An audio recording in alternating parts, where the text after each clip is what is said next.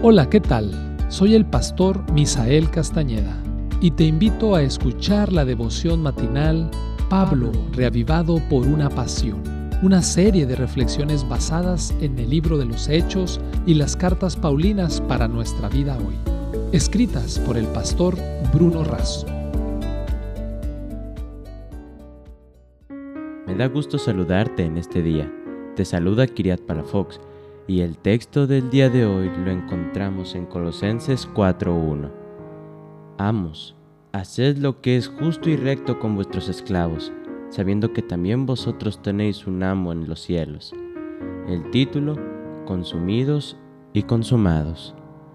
En el capítulo 3 de Colosenses, Pablo tenía un consejo para los siervos, pero en el capítulo 4 hay un consejo para los amos.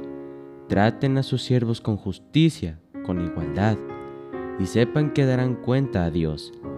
Pablo también dice que debemos orar, manifestar acción de gracias y ser sabios en el modo de actuar con quien no conoce a Dios.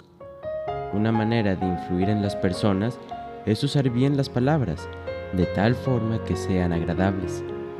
Pablo termina la carta enviando saludos y recomendando a muchas personas. Esto muestra que el gran teólogo y pastor era una persona que valoraba las relaciones, que dependía de las personas y que daba valor a todos individualmente, nombre por nombre.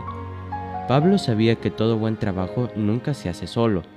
Todo trabajo exitoso depende de la participación de personas. Por eso, necesitamos aprender a valorar, respetar y promover a las personas. Al final, el reino de Dios será formado por gente y por eso necesitamos construir buenas relaciones. Tenemos dos maneras de mirar la vida, antropocéntricamente, colocando al hombre en el centro, o cristocéntricamente, colocando a Cristo en el centro. Un enfoque es material, egocéntrico y temporal. El otro es espiritual, altruista y con destino eterno. Las últimas palabras registradas por el gran comentarista de la Biblia, Mute Henry, ya en su lecho de despedida, fueron las siguientes. Una vida consumida en la comunión con Dios y consumada en el servicio al Señor es la vida más feliz y mejor vivida. Esta experiencia fue también la de Pablo y debe ser la de cada uno de nosotros. La plenitud del Espíritu y la plenitud de la palabra son indispensables. Si todos somos controlados por el Espíritu de Dios y la palabra de Dios, no habrá dificultad en llevarse bien con los demás. El hombre necesita un poder exterior a sí mismo para ser restaurado a la semejanza de Dios y ser habilitado para hacer la obra de Dios. Pero esto no hace que no sea esencial el agente humano. La humanidad hace suyo el poder divino. Cristo mora en el corazón por la fe y mediante la cooperación con el divino, el poder del hombre se hace eficiente para el bien.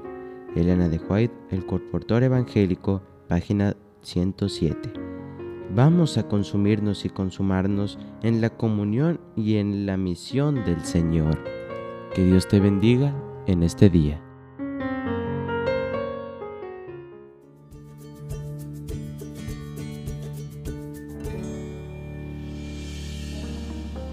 Esta fue una producción de la Iglesia Universitaria de Montemorelos en México. Te saluda el pastor Francisco Soto. Hasta la próxima.